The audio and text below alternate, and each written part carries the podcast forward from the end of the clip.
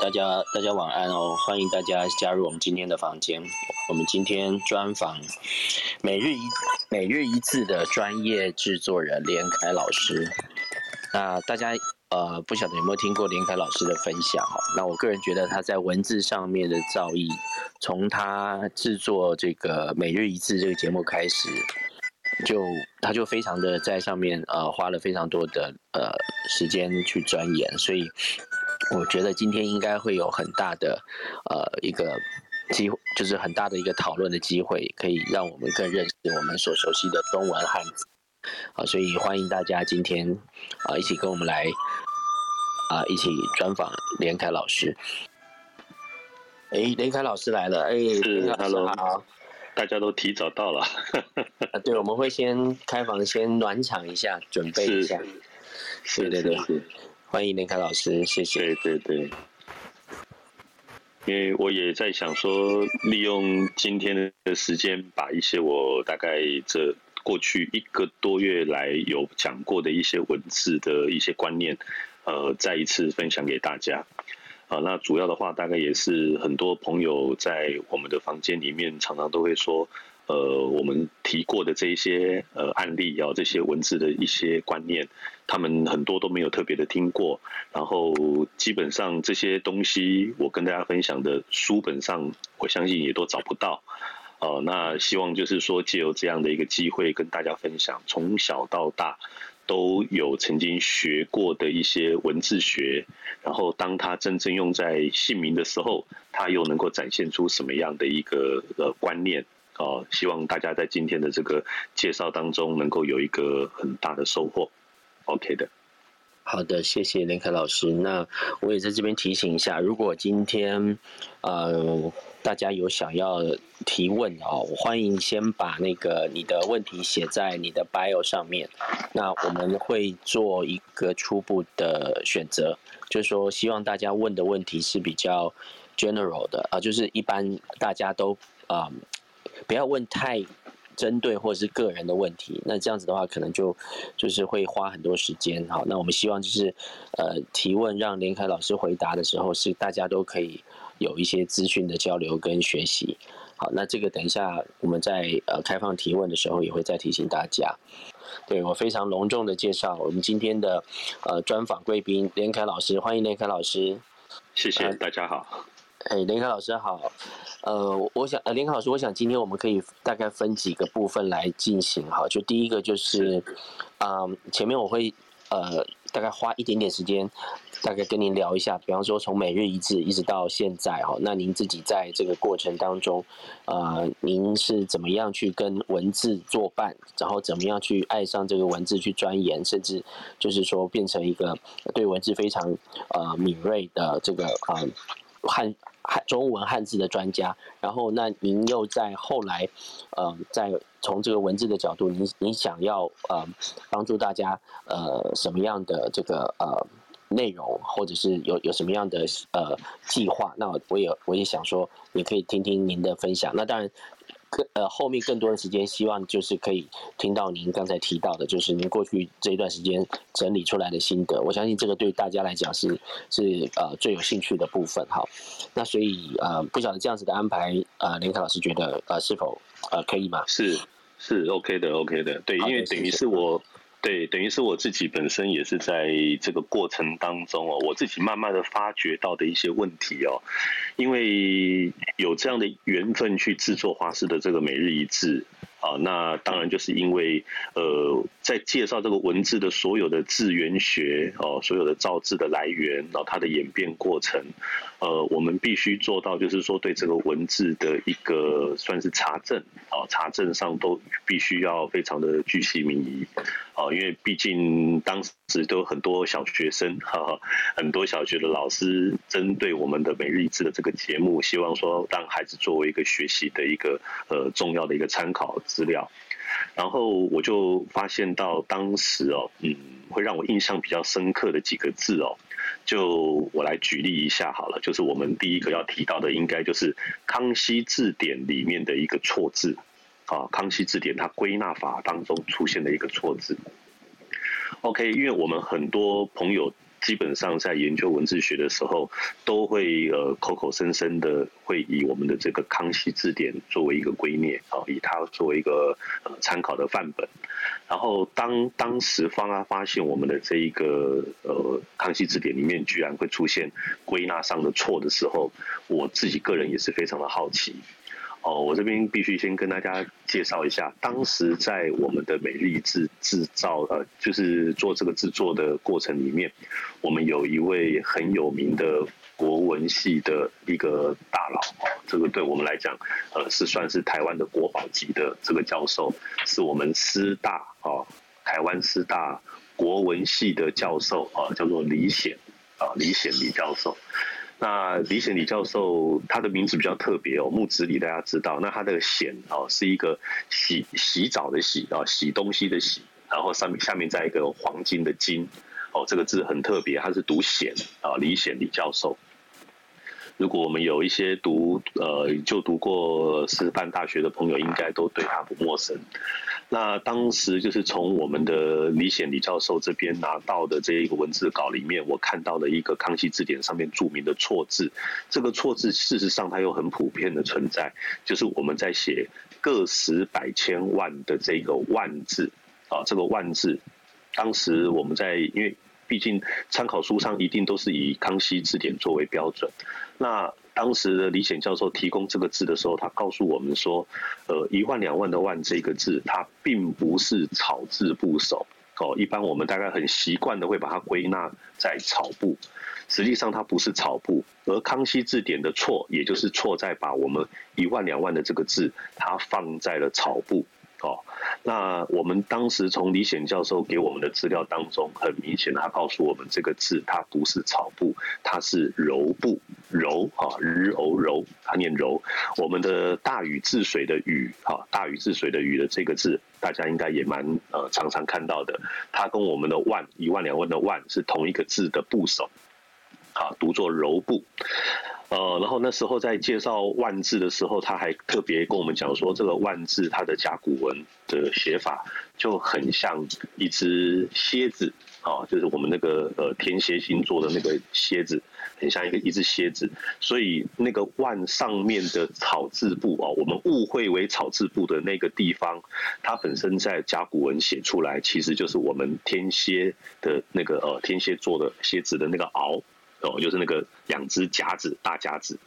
所以那时候发现到这个问题的时候，我就很好奇的去参考我们的康熙字典。结果康熙字典虽然把它写在我们的草部当中，哦，但是它的那个甲骨文，哦，就是我们的后来演变成大篆、小篆的这样的一个写法，它却是把它的这个这个部首的上面这个地方啊草，它把它写的是相对哦对在一起。你会发现所有的草部的这个字根，它都是向上哦。它全部都是朝上，那个缺口是向上的，只有“万”这个字哦，他把它错误的归纳在草部，可是它的小篆的写法却是把它的那两个草是相对在一起。所以我那时候发现到这个问题的时候，呃，出现了一种心中非常非常大的一种震荡，呃，因为我们的这个百家姓当中，实际上是有“万”这个姓啊，这个姓氏是存在的。那如果从一开始我们把它的一个部首认知啊认定上都已经出错了。那为什么在算笔画的时候还能够把它算成是草字部的六画？所以从这个地方是引发我当时的一个研究的最早最早的一个动机，哦，也就是从一万两万的万这个字下去研究的一个着手。然后也因为这样子，慢慢的去了解到其他所有的一个文字学里面，呃，另外有一个也是算常见的字，就是我们写教育的育。教育的育的这一个字，一般我们在看到很多算笔画的书，都是把我们的教育的育写成实画。可是我们的教育部颁的国字标准体，它并不是这样的一个呃归纳的法则，它把我们的上面的写法，就是一个倒的。反过来的子，哦，君子的子，孩子的子，可是他是把它倒过来的，这个小孩子是倒过来的，然后底下画了一块肉，哦，有一个肉的形态，然后他们在呃介绍这个字的字源的时候，解释是，呃，小孩子在妈妈的肚子里的时候是呈现一个颠倒下，啊，就是头下脚上的这样的，所以它是一个倒子字。所以教育的育，它上面的那一个点，你不能把它写成一个点，它必须是连贯在一起的一个字。所以上面这样居然是连贯在一起，不是一般我们习惯的写法，是先打上一点，然后再再写上一横的这种写法，就是出现了错误。然后依照教育部的这个标准写法的话，它的整个写出来大概只有算是七画而已。哦，结果以教育部班的标准下去算西化，可是所有我们坊间你看得到在介绍这个字，又通通把它归纳在石化，我就发现第二个这样的一个错误。从这些错误的一些呃。质疑点，我们开始会去怀疑说，我们的文字学到底要用什么样的一个规范，它才是一个真正的一个概念。那当然，从李显教授他们提供给我们的所有的资料都可以显示哦，我们所有的文字学，大家从小到大学过的，呃，大概都知道有分大篆、小篆、行书、隶书、楷书、草书，然后包括现在对岸使用的简体字。啊，也还也有另外一个是传到日本过去，日本朋呃日本朋友普遍使用的，也叫做日本汉字。那它的写法可能跟我们的繁体字的写法又不会完全的相同，所以就会发现说，文字的一个书写方式有非常非常多的变化。但是它的字源哦，它的来源，其实在解释上的话是完全就是算是它有一个一致性，因为它的演变过程是固定的哦。为什么它会到现在我们用这样的一个概念去形容这个字？所以文字的字义它不会改变，但是它的字形字体是一直随着不同的朝代在演变。那我们一般都会认为说，我们写的文字呃叫做楷体啊，楷书。楷书的话，其实我们在很多书法家的作品当中，你又可以看得到，我们有北魏的魏碑，哦，北魏的魏碑体，还有唐朝的唐楷体，本身他们也通通归纳是属于楷书的写法。但是从魏碑体跟唐楷体去做解解释的时候，你会发现它里面的文字又会有多一点少一点，多一画少一画的这种各种的变化。写法，所以也就是因为这样的一个因素，我会发现说，如果我们的文字一一直去纠结在它的这个字画上面的话，那你完完全全没有办法去了解到这个文字真实的含义内容。所以从这个过去的研究当中哦，这就算是我们的这个历程当上去发现的一些问题所在。所以我当时。在呃了解到我们的文字学的演变观念之后，呃，就回头去省思到我们的这个传统被人家很诟病的呃笔画术。哦，算笔画的这种文字学，那当然后来去了解到它的一个起源哦。我们做任何学问的话，去了解它的起源，比较能够清楚它当时的一个时空背景，为什么会有这样的一个形成。然后发现这套学问是属于日本人哦，也就是我刚刚提到的日本，他们用日本的汉字学所演变出来的熊崎式笔画书姓名学。那也因为有这一套学问，它传到了台湾来，所以我们才会有台湾的很多呃老一辈。可能五六十年前的这些长辈们，他们变成把这个算笔数的一种做法，当做一种呃规范，然后这种规范甚至还出现在我们的传统的农民历当中，所以农民历大家都可以人手一本的看到，里面有从呃一画介绍到八十一画的这样的一个概念。但是我当时从这些呃文献资料当中再去理解的时候，我是一直抱持的一种蛮怀疑的态度啊，因为从小到大我就在想一个问题：哪有人的名字是一画、两画、三画的？不太可能嘛，随便的话应该都二十几画以上。那你说一个人的名字的笔画算要算到七八十画，那也非常的困难。那当然，他们后面有一些解释是说，哦，你超过八十一之后就要要回到哦前面，又从一又开始。当然这是后面的一个说法，但是我们从文字学的这个呃书法的不同，造成这个文字的写法不同。而他的一个笔数的认知也就不同的情况之下，你又如何去认定何谓叫做标准字体、标准写法？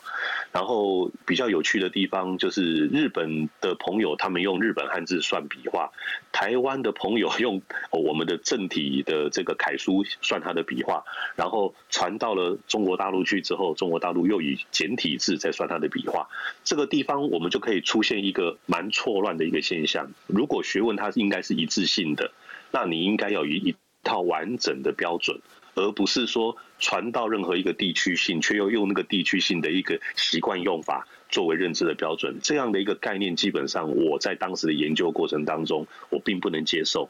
然后后来就是又衍生到我们的英文名字哦，因为像我们现在呃台面上好多朋友都是用英文名字哦，现在上小孩子上英文课也老师都会要求要取英文名字，我就会问我们的这些年轻朋友们，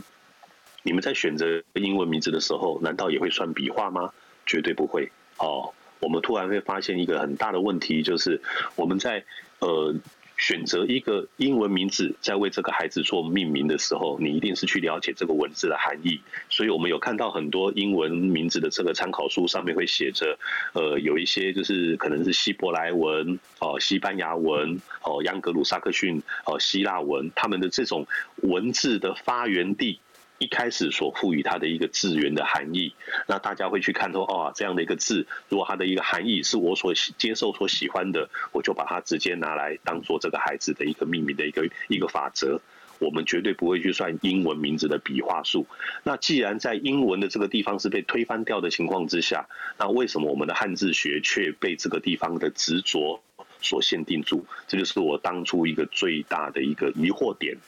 那当然，也就是因为从这个地方切入之后，我们会发现好多好多的东西，呃，长辈们他们当时所留下来的东西，到底是根据什么样的一个原理原则？然后它的时空背景的改变，它有没有跟着我们的这样与时俱进的变化？然后还有过去的生活模式跟现在的生活模式是不是能够完全的吻合？这个造成我们一个在这些传统的这个学术研究当中的一个很大很大的一个醒思。所以后来哦，我们去了解到说，不管怎么样，文字的一个重点，它传达的是一个意义。那这个意义，我们从小到大都去读它，都去了解它。那它到底带给我们的名字？用在我们的这个人生的这个记号上面，它代表着我们这个人。那它究竟应该要从哪一个角度去做解读，才是正确的一个方向？所以我后来就慢慢的往这个方向去研究之后，发现到一些字，它的一个含义，有些字的含义是非常非常的美。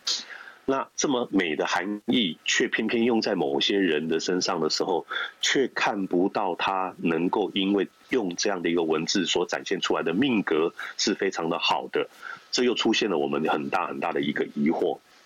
OK，那这个疑惑点会出现在哪里呢？我呃简单的跟大家讲，就是我们的男性朋友跟女性朋友本身在取名字的时候，我们一般。会有一个印象，会觉得说这个名字一取下来哦，我一听阳刚气蛮重的哦，很阳刚味。那这样的一个名字应该是符合我们男性朋友去使用它。那有些名字念起来你会觉得它是比较阴柔性的名字，你就会觉得说，那这样的名字应该是适用于女孩子。所以我们应应该用这个概念的话解释，叫做男孩子有男孩子应该用的一个文字的选择，女孩子也有女孩子应该用的一个文字选择。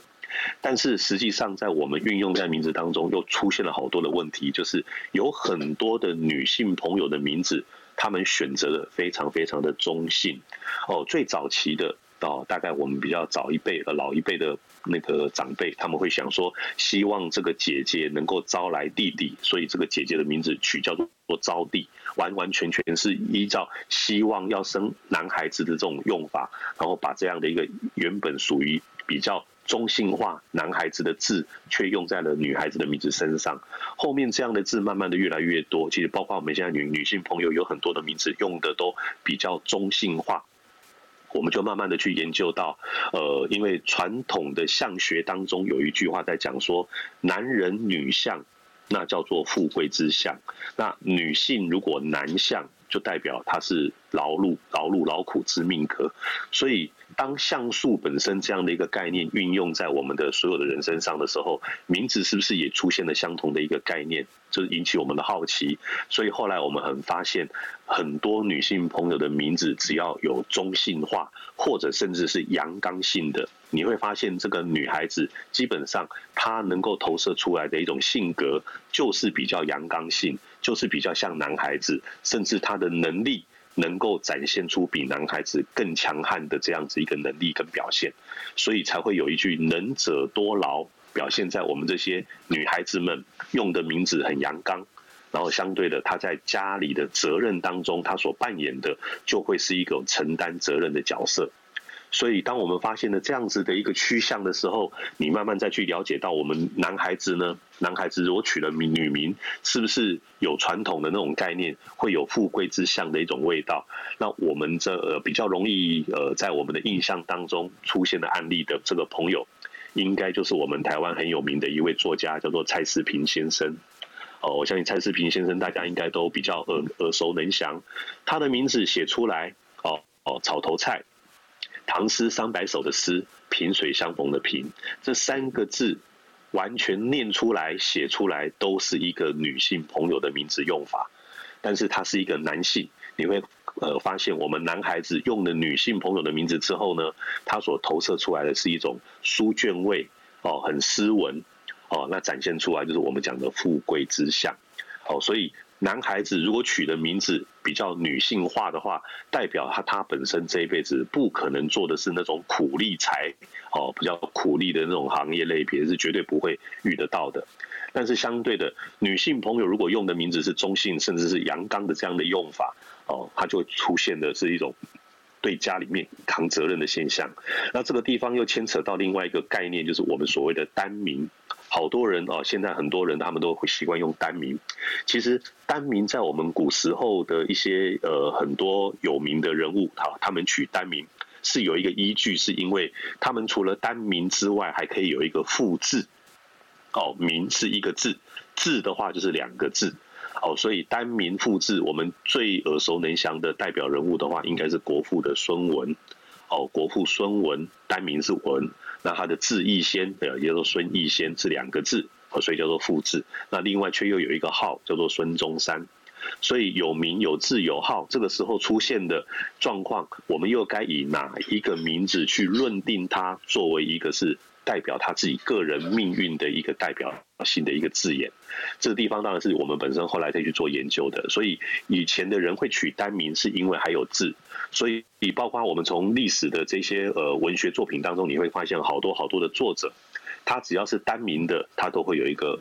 那个复字哦。比较有名，用三国的那个人物，大家都比较耳熟能详的话，像刘备哦，单名一个备字，他的字叫做玄德，就刘玄德。那曹操他一个单名一个操字，他的字是孟德。哦，所以这些这些呃古人的命名有一个好玩的地方，就是他会你会发现他的名跟他的字有一个含义上的一个共通点哦，他会有一个共同点。就是说，它的字的那个含义跟它名的这个含义基本上它是相通的，所以我那时候在研究这个地方的时候，会觉得非常非常的有趣哦。然后在三国的这个故事里面，因为我们大部分男孩子很非常喜欢看这个三国的故事哦，其中就看到我们的知道耳熟能详的孙权哦，孙权他的名字是单名一个权字，然后他的字呢叫做仲谋哦，他其实字是谋啊，那伯仲叔季。伯是长子，仲是次子，所以他有一个大哥，呃，叫做孙策，大家都知道。所以那个孙策他的字是伯符，哦，就是用伯伯仲叔季的概念。然后他是呃次子，所以他是用仲。然后权谋权谋，这个权者谋也。所以那时候看到孙权的这个名字的时候，你会觉得，哎，他里面还有排我们的礼数。哦，长子、次子、三男、四男的这样的一个礼数，另外又看到了另外一个蜀国的一个有名的，哦，算是后面有当到了这个内政部长的这样的一个格局的，就是黄权。哦，蜀国有个黄权，哦，那黄权他也是单名一个权字的，跟孙权一模一样。可是这个黄权他的字却又叫做公衡。哦，公衡那个衡就是我们讲平衡的衡，就是又用权衡权衡，所以这个地方在两个同时代的历史人物，同样用了一个权字，一个字是谋，一个字是衡，所以我就在想说，哦，权谋跟权衡这样的一个字意相通，这是古人他们在选择名字的一种智慧模式，所以从这个地方切入点，大家就可以慢慢的去了解到说。我们的古代的这些呃文人雅士哦，他们的命名的方法，他们用的完完全全是从字义去着手，文字的含义才是他真正选择名跟字的重点哦。所以你去了解我们古人，他就绝对没有在算笔画的，因为那个时候你若用小篆、用隶书、用楷书写法，当然不会一样。所以这也就可以更加印证我们的传统命名方法，其实就是从我们文字的形意音当中的字义作为一个最主要的诉求点。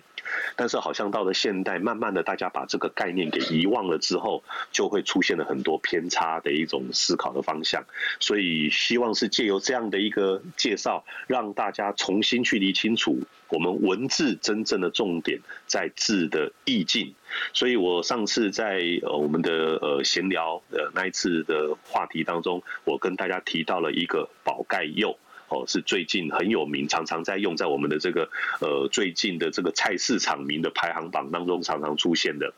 就是一个宝盖底下一个有没有的有，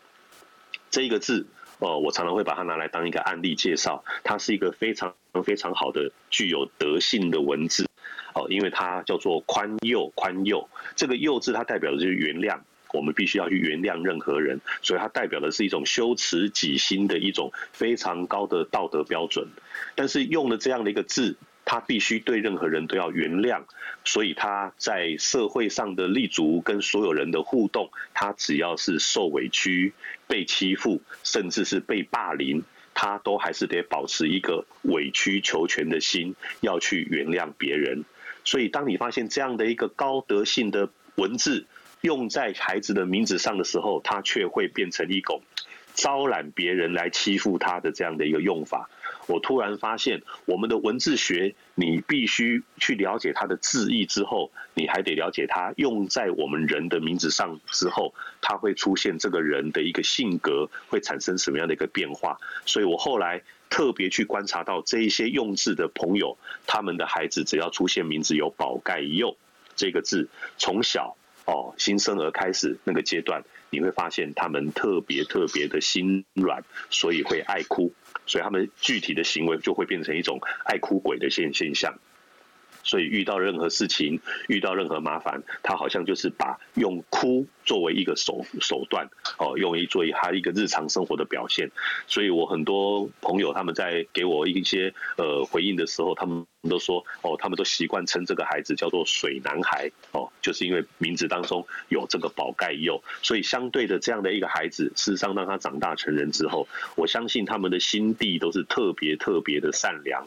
当他们的心地特别的善良，所以他们是被欺负的对象，又不能去跟人家呃争辩，而且只能默默的承受。所以，当你了解这个字运用在名字的时候，居然是一种在人际关系一面倒哦，完完全全处于弱势的形态。我会想要询问我们的这些父母亲们，如果你了解的话，你还会选择这样的字用在你孩子的名字上吗？好，这是我提出的这样的一个疑问点。那当然。陆陆续续就有很多文字，我必须要去呃分享给我们大家。从字义的理解，哦，大家比较容易了解的，第一个我会介绍到的，就是萍水相逢的萍这个字。萍水相逢的萍这个字，我们如果说把它定义的话，它叫做浮萍，无根之草。那没有根的草掉到水里面，它叫做随波逐流。所以萍水相逢的萍这个字，它代表的一种无根，代表一种漂泊不定的感觉。所以我们的名字当中出现了草字头的萍水相逢的萍的女性朋友，她们会出现一种不安哦。个性上的不安，心境上的不安，甚至在福气收获最后的总结果，会有一种不安定的感觉。所以这样的一个字意投射到人的个性上面的时候，它会出现这样的一个反差。然后另外比较能够让大家明白的话，包括我们的这个下雪的雪，哦，下雪的雪跟梅花的梅这些字，大家一听就知道说这个字的概念是什么。雪它当然代表的就是寒冷。所以，我们呃朋友当中，如果说他的名字里里面有出现“雪”这个字的话，呃，第一个他一定会出现非常非常让人家觉得羡慕的外表哦。所以我看过名字当中有“雪”的女孩子，长相都特别的美，但是特别的美的同时呢，她的身体体质却。异常的冰寒，所以就是我们讲中医学里面有讲到的，叫做体质会比较偏寒冷。哦，比较冷，所以这个通常就是在呃饮食上的话，都要多用一些温补的方式啊，这是属于中医学对这些朋友的一个建议。所以这像这样的一个文字，包括呃梅花的梅也是一样，哦，雪跟梅，一听你就知道说它是一种寒冷的寒冷的字意，所以它通常会对我们女性朋友的健康啊健康这个层面的伤害就会比较大。呃，美固然是美，但是身体的健康如果出了问题，当然，呃，再美变成这个命格、呃，福气可能也会变成没有办法让自己能够呼应到外表上面的这样的一个好。所以这就是我们在讲说，你了解文字之后，你该怎么样去做一个取舍。那相同概念的还有像我们的天上的白云，这个云字，天上白云的云这个字，它本身也代表无常相哦，云叫做变化莫测，它跟我们那个平一样哦，随波逐流，它是出现一种不定的概念。那不定者，它常常在变化，也代表着一种无常。所以“云”的这个字，它代表的这种漂泊性。一般我们如果是男孩子在用，男孩子因为他本身在工作上承接我们这个家的经济的状况，他可能要到外地打拼事业、打拼江山。所以男孩子用“云”，还可以说我离家到外地去求发展。但是如果是女性朋友用的这个“云”，通常自己内心、个性、财富都会有一种很莫名的空虚无助感。哦，这是“云”这个字又展现出来的一个概念。然后我们女性朋友常常出现用的一个字的话，是我们的这个“玉佩”的“玉”。玉佩的“玉”，它就是一个非常美好的事物。所以基本上我们可以知道说，只要有“玉”字偏旁的字，大原则它都是在讲我们这个玉佩当中的一个极极品。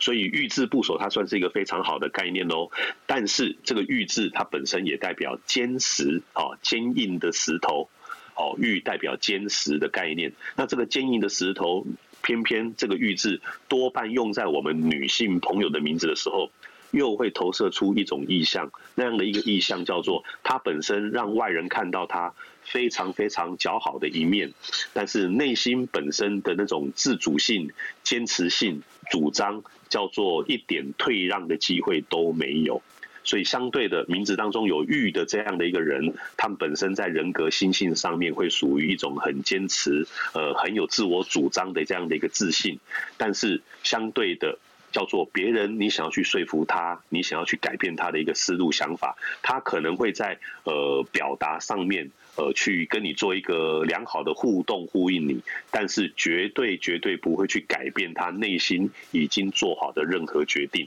这就是我们讲心若坚实的这样的一个用法。这是我们的“玉”这一个字，所以每一个字都有它美好的一面，但是它可能有它不同的一个面向。当你用到这样的字的时候，你就会发现，你必须人如其名。你的人的性格、心性，还有我们做任何事情的一个观察、分析能力，你都会去变成在这个文字所展现的力道当中，呼应到你自己的一个心性上面。好，这是我们几个比较会跟大家能够互动的一些字。然后有一些是呃，我过去常常介绍很美好的字，但是如果摆错地方就很危险。好，很美好的字有哪些呢？我们女性朋友特别多的几个代表性的文字，分别是秀气的秀，好，美丽的美，英国的英，钢琴的琴，啊，还有文雅的雅，还有家人有约的家，以待家人的家，这些字它本身都呈现出一种字意当中的美好。好，我可以再重复一次：秀气的秀，美丽的美，英国的英，钢琴的琴，文雅的雅。家人有约的家，这些字，它本身既然展现的是一种美好，给外人看到的都是最好的一面，所以这些字只要用在我们女性朋友的名字中间，你只要用在中间的时候，它所展现的都是最美好的一面，可以展现我们的生活品质，可以展现出我们个人的学养，我们个人的应对进退都非常的得体。用这样的字，它会得到非常好的人缘的互动关系，但是这些它都会表现在我们的人际互动这一种表象，也就是说，从外人的眼中来看你，大家都会看到你最美好的一面，但是我们自己本身的内心到底是不是真正那么美好？有的时候我们会出现一种反差，所以这些文字用在名字的时候，它会有一种外人看你永远认为你非常的美好，可是你自己呢，自己的内心呃独处的时候所感受到的到底是不是那么一回事？哦，是不是跟外人所看到的会有一个很大的落差？这就是我们讲的如人饮水，冷暖自知。每一个人内心的那个自己永远骗不了人。但是在外人的面前，你永远展现的反而又都是最好的一面，这就是我们刚刚提到的这些字它的一个共同特色。但是这些字，如果我们又把它摆到我们名字的最后一个字，摆到第三个字的时候，那它铁定成为一个劳碌命的命格。那只是这个劳碌命的女孩子，她是很乐于自己的劳碌。还是他很委曲求全的去面对自己的劳碌，还是他可以对自己的这种劳碌的模式能够肯定自己啊的成就，或者是他是被环境所逼，逼着他不得不去承担责任的劳碌，这会变成每个人的故事都不一样。但是即使在不同的一种呃情境底下，他所面对的命格永远都是一种劳碌的命格。所以有时候我们在文字的运用上就会提醒大家，同样一个字。你摆在中间的时候，跟摆在底下的时候，它的解释解读会变成完全的不一样。所以这就是我们在了解文字学之后，会出现说它怎么会有这么大的一个落差，完全出乎我们过去所对于文字的这个理解性啊，原来它会有这样的一个呃关系是存在的。OK，那另外的话就是我们还嗯之前呃有跟大家介绍过的，就是写呃青天大人的青。哦，包青天的青，上面有一个主人的主，底下有一个月字部首，月亮的月，哦，这个月字部首，关键是在上面的那个主人的主，哦，主人的主，那其实有这个主这个字的字根出现的时候，包括我们写朴素的素，哦，朴素的素，大家也可以看到上面这个主人的主，然后跟这个青字有相关的字根，可以演变出了包括我们的这一个晴空万里的晴。好，晴空万里的晴，加上人字旁的话，是一个人字倩啊，倩女幽魂的倩，人字倩。然后加上三点水的话，是清清水的清。好，或者是我们在这个字上面加了一个草字头，哦，草字头是一个金，另外一个我们可以读精华的金。以前台湾的一个有名的艺人崔台金的这个金，啊，它是加了草字头，还有加上立字旁，哦，立一个站立的立，立字旁啊，立清静。哦，这个金庸小说很有名的这个郭靖的这个靖，这些字根你会发现它的一个共通性，就是出现了那个主人的主字，主人的主这个字，当它出现的时候，如果它是用在我们的女性朋友的名字当中，它就会变成在这个家，呃，无论如何，它是承担责任的这个角色。为什么会这样呢？一般我们在讲说一家之主。一家之主应该是承担责任的男人，称之为一家之主。可是，当我们的女性朋友的名字，你出现的这个“亲”的这个主人的“主”这个字根出现的时候，它变成取而代之，扮演的角色是家中承担责任的这样的一个字眼。在你身上，所以无形当中自己也会在呃不愿意承担的这样的情况之下，慢慢慢慢的会把这个家庭的责任全部都承担了起来。这是我们这个主人的主的这个字根会出现这样的一个问题。所以我当初了解到这个字义的时候，我回头马上去追一个历史有名的人物，就是我们的李清照哦，非常有名的词人李清照是一位女性，然后你就可以看到她。在描述自己心境的那一首最有名的那个词曲，好，大家应该都有听过，哦，就是凄凄惨惨戚戚的那样子一种心境感受。为什么会有这样的一种心境感受？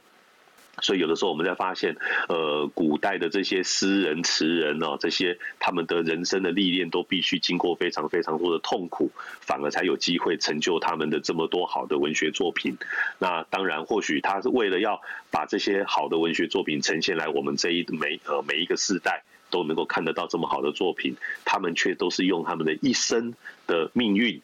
一生的历练去换取而来的人生智慧。啊，他告诉我们的这样的一个感受，他一辈子感觉的，好像都会让自己非常非常的一个痛苦难熬。那有没有在这个痛苦难熬当中得到你该有的智慧？这是我自己在很多房间里面在跟大家分分享座右铭的时候最有名的一句话，叫做“越大的磨难，才能够成就我们越大的智慧。所以在告诉大家、分享大家这些呃概念的时候，呃，大家可以明白，就是说我当初其实都是从研究文字学开始，然后把我们的历史人物去把跟这些学问去做相对的印证，印证完之后，呃，再去把这样的一个文字学的观念，把它慢慢的归纳出来。OK，然后像我们的主人的主的这一个字的意境概念哦，还有另外一个代表性的文字是哪一个呢？就是我们这个冠军的冠，啊，冠军的冠也常常出现在命名的用法当中。冠军的冠这个字，在我们呃追踪它非常非常的久，而且用很多的实际案例去印证的时候，会发现一件事，就是说冠军的冠这个字，它比较适用的是我们的男孩子，然后最好是生肖属老鼠。哦，因为大家都知道，十二个生肖的第一支冠军生肖就是老鼠，所以如果是呃自己家里的长男长子，然后生肖又是属老鼠，那当然他的条件已经有两个吻合我们冠军的冠的条件。那必须还有一个条件是什么？是他的父亲可能已经退休，或者是父亲常年不在家。哦，这个冠字用下去的话，必须让这个孩子成为这一家之主。所以这个冠军的冠，它是一个很有趣的一个字哦，它必须要有条件的一种概念，它才能够去使用这样的一个字。所以如果说我们呃很多朋友在选择这个字的时候，你必须考量的点是：难道爸爸已经退休了吗？通常爸爸要退休，尤其现在我们的这个呃劳动的人口的力量，他们都甚至到六七十岁都还是没问题，都还是很年轻的，哪有那么那么容易早就退休？所以这个字基本上有的时候我们在运用上，除非他叫做爸爸，可能因为工作的关系常年不在家，然后他是长子，生肖又是属老鼠，那这样的条件，我们或许还会把这个冠军的冠，呃，当做一个参考用的建议字。但是如果他不是哦，甚至我们是女性朋友哦，女性朋友用的冠军的冠，基本上大概就跟我们刚刚提到那个主人的主是一样的。都是对这个家必须去承担责任的这样的一个角色，所以这样的一个用法，一般我们都是喜欢，呃，家里的责任要让男孩子去承担，而不是通通都让女孩子去承担。所以我们的女性朋友特别都要去注意到这些字的一个用法。然后其他的话，还有提到过的一个比较有名的字是我们的呃抬头就看得到的天，好，大家只要一出门，你抬头向上看，就看到的这个天。天空的天这个字，哦，这个字它是一个蛮有趣的一个字。天它最大，它包含了一切，所有的事情，天它都必须要包容。所以这个天字哦，我那时候特别去观察，我们好多呃朋友有名字当中有用到这个字的，你会发现他在人际关系当中，他肯定会是一个好人。为什么会说他好人？他对任何人都得包容。他对任何人都要释放他的善意，都要去体贴别人，用心对待别人。这是“天”这个字运用在人际互动上面，对外关系的一个特征哦，非常非常的好。所以你只要当他的朋友哦，当这个名字里面有“天”这个字，我们当他的朋友，我们都可以得到他非常非常大的付出哦，对我们的用心。但是他的一个反向，如果说是他的家人，今天是他的家人。都会觉得说，为什么呃，我们家的这个爸爸或者是这个妈妈，只要名字有这个天字的，他对外人都非常非常的有包容性，可是对自己家里的人呢，他就会展现出严格的一面。所以我们讲说，他是一个严以律己啊，宽以待人的一个非常非常代表性的文字，就是我们天空的天这个字。所以，呃，我大部分看到是我们的男性朋友的案例当中出现的，然后你可以去问他们家里的孩子，他们就觉得说啊，这个爸爸，呃，对外永远是个烂好人，然后对内呢，永远都是要求我们非常非常的严格，就会出现这种我们想说对外跟对亲人的这样一个比较大巨大的反差性的一种性格，这是我们天这个字的一个特征。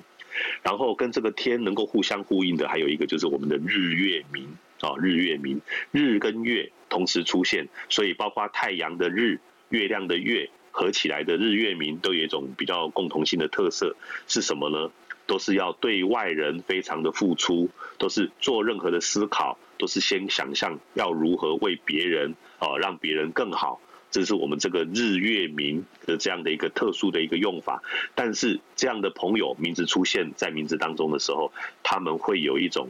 超龄的成熟，叫做永远都在思考，永远都在烦恼，永远都在担忧。哦，所以我常会形容我们这些朋友叫做忧心、烦心、操心、不安心。哦。谨慎小心，通通都是他们的性格，所以他们会常常的心境永远在那边转个不停，永远都在思考。那这个地方的差别性在，如果名字单独是用日，用太阳的这个日，他们对外人的付出爱心会非常非常的强烈，强烈到什么程度？强烈到甚至会让外面的朋友有点受不了。你怎么对我好成这样子？会好到让我们有点受不了？为什么呢？因为太阳的热力，太阳的光芒叫做会把人家晒得好热啊，满身大汗，所以我们想要躲，好像都很难躲得掉。所以太阳光这么大，它永远在对外面的人在付出，但是他不分好人坏人，他都给一样的光芒。但是换来的结果，有的时候却会是别人对他的一些呃指责，甚至对的对他的误解。反而有的时候，这些呃太阳的这个日字根的朋友会有这样的一个心境：我明明都非常非常真诚的对待了别人，为什么最后得到的反而好像是别人绝情的这样的一个互动？这个是这个太阳的这个日所出现的一个特征特性。然后月亮的月不一样哦，月亮的月的话，特别特别的爱心无限，但是他们的爱心呢，通常也是都是对外人非常非常具备爱心，基本上跟我们的天很像啊，都是对外人非常非常的好，甚至会常常的送礼哦，怕这个东西吃不完哦，呃，这个东西很棒，他就拿去送人家。所以如果说呃，我们这个家中有任何呃老那个老一辈的阿姨呀、哦，或者是这些姑姑们，他们名字有出现这个月亮的月，你会发现他们都会是那种呃，把好东西送给别人分享的这种代表人物。这是这个字的一个特征，但是你对名字有日有月的人，你们千万记得对他们的时候，不要用太强硬的态度去跟他互动。你越强硬的对待他，他可能会吃软不吃硬的回应你，甚至会给你呛回来。那如果对名字有日月哦日月明的这些朋友，你只要心地放软，你只要用求的拜托的，那他们几乎就像有应公有应婆一样，你只要拜托他，他就。用尽他所有的资源能力去帮助你，就是他们的这种文字学投射在名字当中所产生的一种个性，是这样的一个呃蛮有趣的一个模式哦。那另外有一些呃字根是必须要跟大家分享的，就是我们文章的文，还有那个又一次的又，哦，然后还包括我们那个呃在解释那个敏捷啊敏捷的敏。大家都可以看到，它有一个类似像文章的文的这个两角交叉的字根哦，大家都可以看得到这个两角交叉字根。这个字根出现在名字当中的时候，它会出现的是一种奔跑、奔跑、追逐啊，不是追逐就是逃命。所以这样的一个用法，通常我们在看好多好多的朋友当中。比较还勉强可以接受的的这种用法的话，大概是属马、属猴或是属狗的朋友，或许还有机会用这个字，还勉强算 OK 哦，就是这个文章的文哦，敏捷的敏这样的一种用法。但是他们的那种付出的情怀非常的多，但是得到的称赞可能会非常的少，这也是他们自己本身的一种呃心境上的一个投射。